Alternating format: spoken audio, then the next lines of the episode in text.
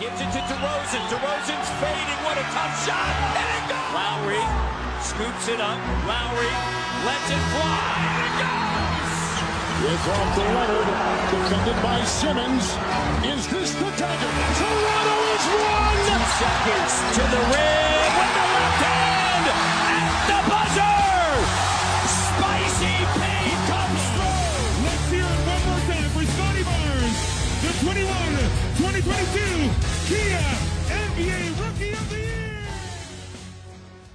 吹响北境的集结号，一同守护北境的荣耀。欢迎来到北境之王猛龙球迷电台，我是台长杰克。我是副台长保罗。We the North is our battle cry, and this, this is our shield. Hello，各位喜马拉雅的听众朋友们及龙蜜们，大家好呀！我是你们的副台长保罗。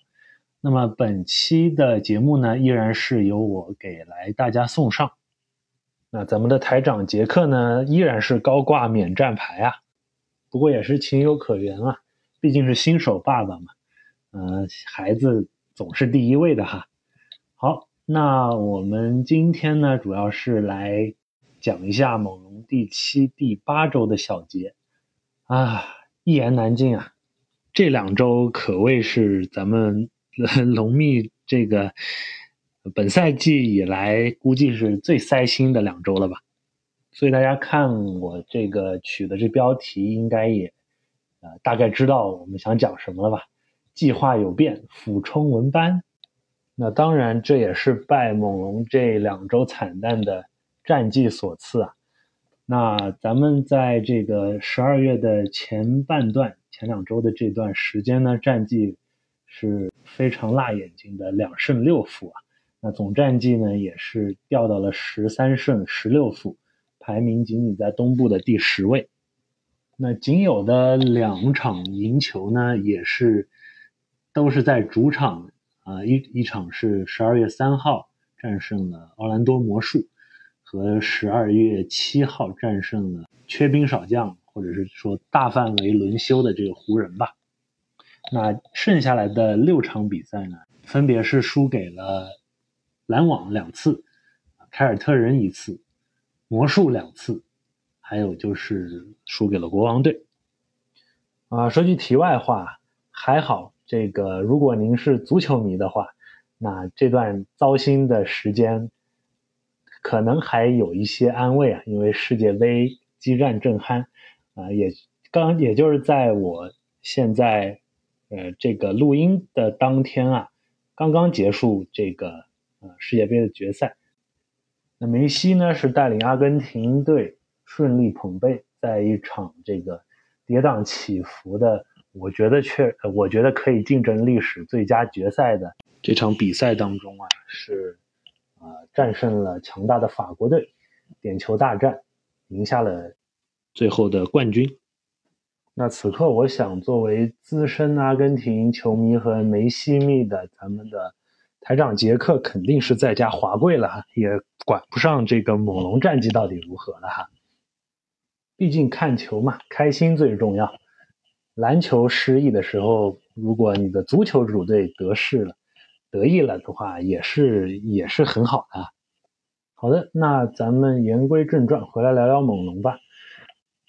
那这次呢，我不想逐一的去分析每场比赛的胜负和细节了，我觉得。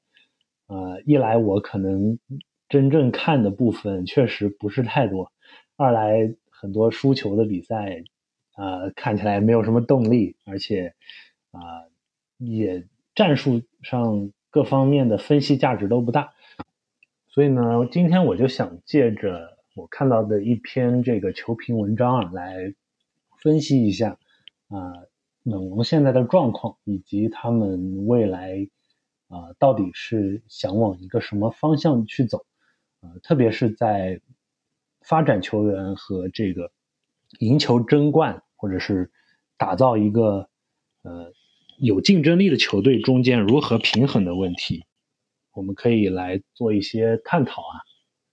那这期节目的分析呢，主要是基于这个雅虎体育的这个一个叫 Weisfield 的一名记者他的这篇文章啊。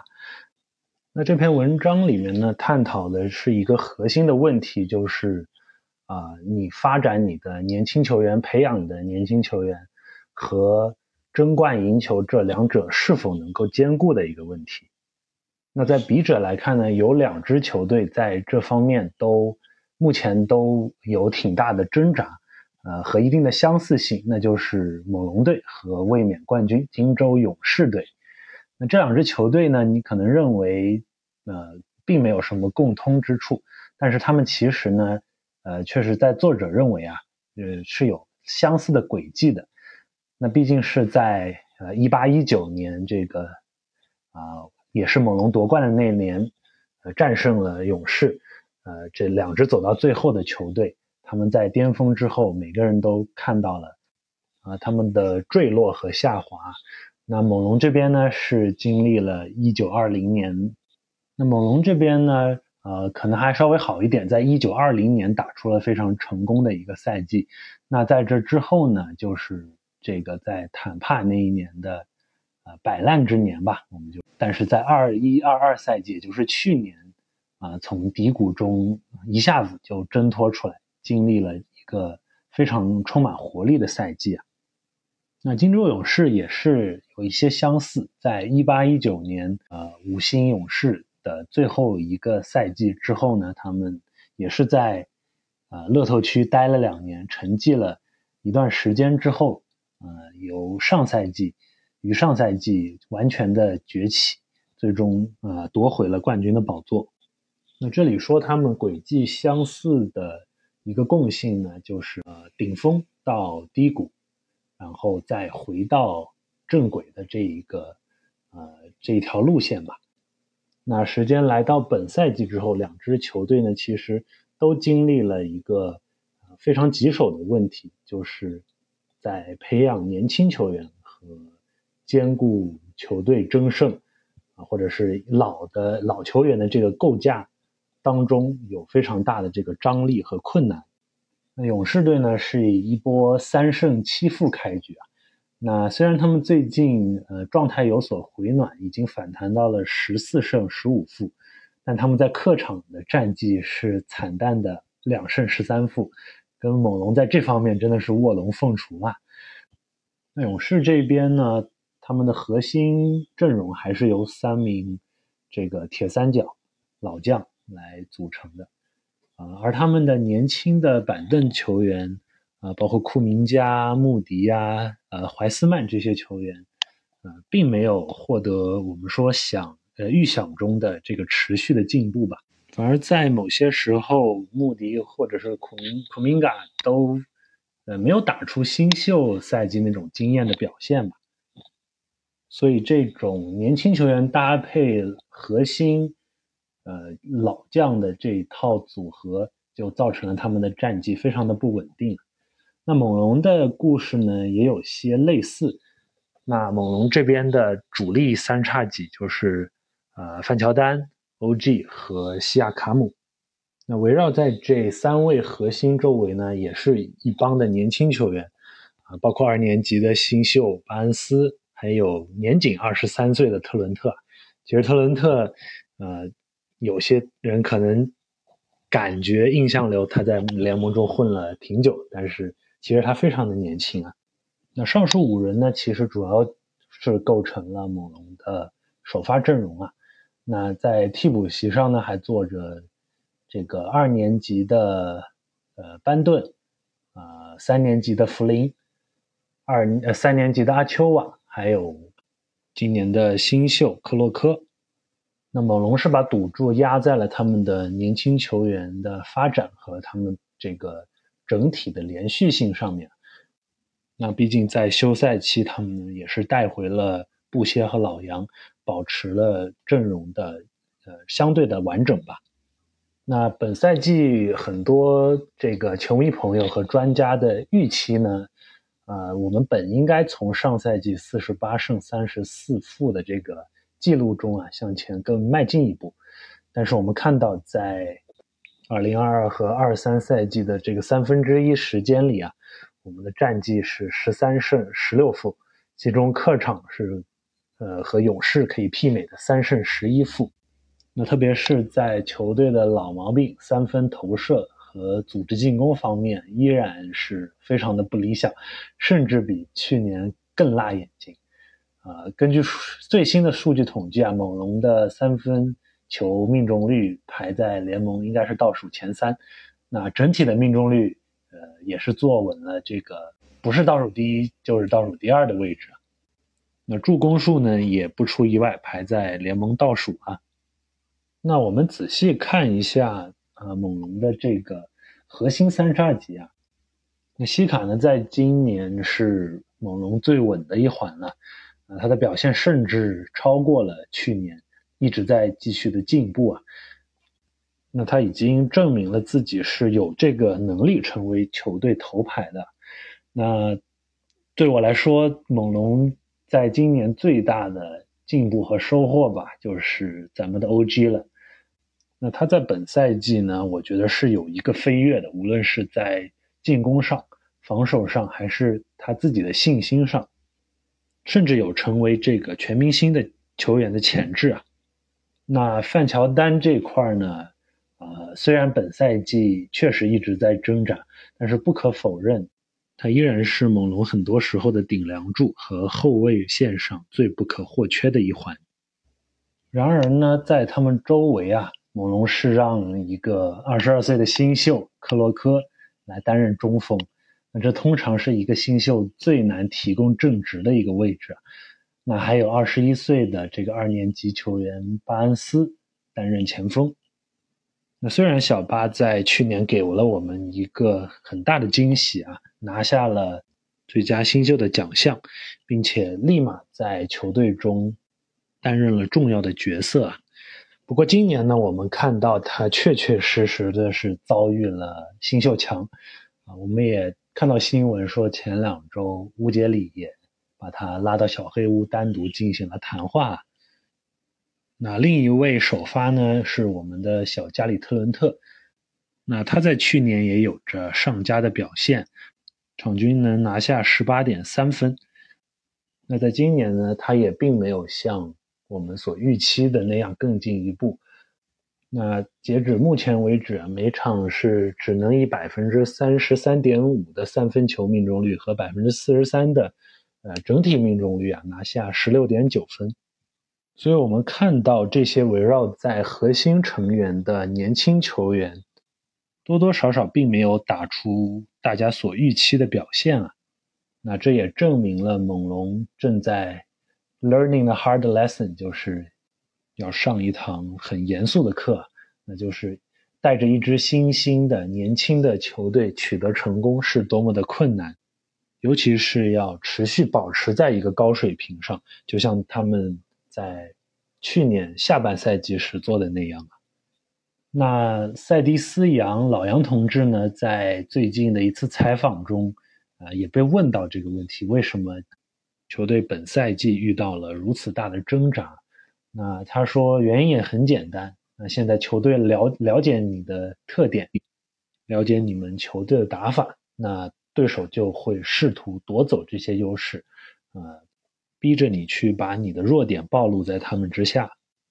那我如果我们回望去年后半赛季的比赛中，我们很多的。战术特点都执行的非常到位啊，也能把自己的比赛意志强加到对手身上，让对手进入啊猛龙的这个节奏啊。那在本赛季呢，我们明显的看到啊，对手对猛龙的这种打法也更加了解，也更加擅长去利用啊我们这套体系的弱点啊，然后集中优势兵力攻击。所以我们经常会看到猛龙。球员在防守的时候顾此失彼，沟通不到位，直接被对手打爆啊！那确实，我们看到本赛季的猛龙呢，明显有些不对劲啊。无论是在技战术的执行上，还是在这个球员的努力程度上啊，都达不到上赛季的标准，也没有了上赛季的那种专注啊。在进攻上缺乏角色定位，在防守上呢也缺乏信任。所以球员们打球的乐趣和热情都不像我们习惯看到的那样。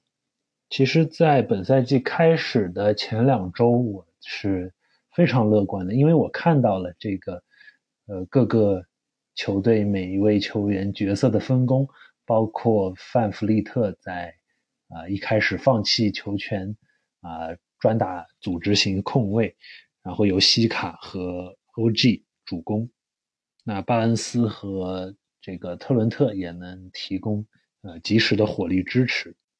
然而好景不长，我们也是经历了一大波的伤病潮啊！从西卡受伤开始，到后面，呃，基本上一路伤了一半的阵容啊。然后到现在，大部分成员回归了之后，我们好像突然丢了魂儿一样，呃，完全找不到赛季初的那种状态了。那这样的情况呢，也在很多的球员采访。包括布歇，包括西卡当中，也都体现了出来啊。就是很多球员还在寻找自己的角色定位，熟悉球队的轮换体系等等。那另一方面呢，就像我刚才提到的，对手对于猛龙这套体系也是更加了解，也会做很多针对性的部部署。所以这也是我觉得为什么他们相比于上赛季后半段的。火热表现，啊，降了不少温的原因啊。那从十二月中旬到接下来的交易截止日之前的这段时间呢，啊，我觉得是啊，猛龙管理层在做考核的、考量的这一段非常关键的时期啊。用大白话说，可能就是白烂还是继续补强。那幸运的是呢，我们拥有我们自己所有未来的选秀权，还有一些非常优质的合同，所以在休赛期或者是交易截止日之前的操作余地和可能性还是非常大的。那如果我们真的决定致力于长期重建、争夺文班亚马杯的话，那我觉得，呃，猛龙会。逐渐增加巴恩斯的使用率，让他不单单是在上场时间上体现出来，也是在他在进攻各方面的这个使用和参与度上都要提高，作为着重培养的对象啊。那如果球队是想继续保持竞争力啊，继续补强的话呢，那就可能要优先考虑最大化。这个核心三人组的优势，然后围绕着他们进行有针对性的补强。毕竟想要鱼和熊掌兼得是非常难的一件事。那在我看球的记忆中，这点唯一做的比较成功的就是凯尔特人队了。那他们更多的是利用球队管理层的操作啊，在这个一六一七赛季选中这个杰伦布朗。啊，拿到东部第一之后，紧接着选中了这个 Jason Tatum，可以说是完成了无缝重建争冠。那当然，他们的摆烂这部分，我觉得是外包给了篮网队啊。通过一波骚操作，把希望之星留给自己，把烂战绩留给别人了。所以，像这种神来之笔啊，也是可遇不可求。但是，就着大部分 NBA 球队的经验来说呢，啊，发展年轻球员和保持竞争力争冠，这两头抓，两头都要硬，是非常难的一件事。那我们也拭目以待，来继续关注猛龙接下来的表现和管理层可能的操作。好的，这期节目我们就聊到这里啦。那也欢迎各位朋友们在喜马拉雅的底下评论区给我们留言，或者是加入我们龙密的微信群一起讨论。好，啊我们下期再见，拜拜。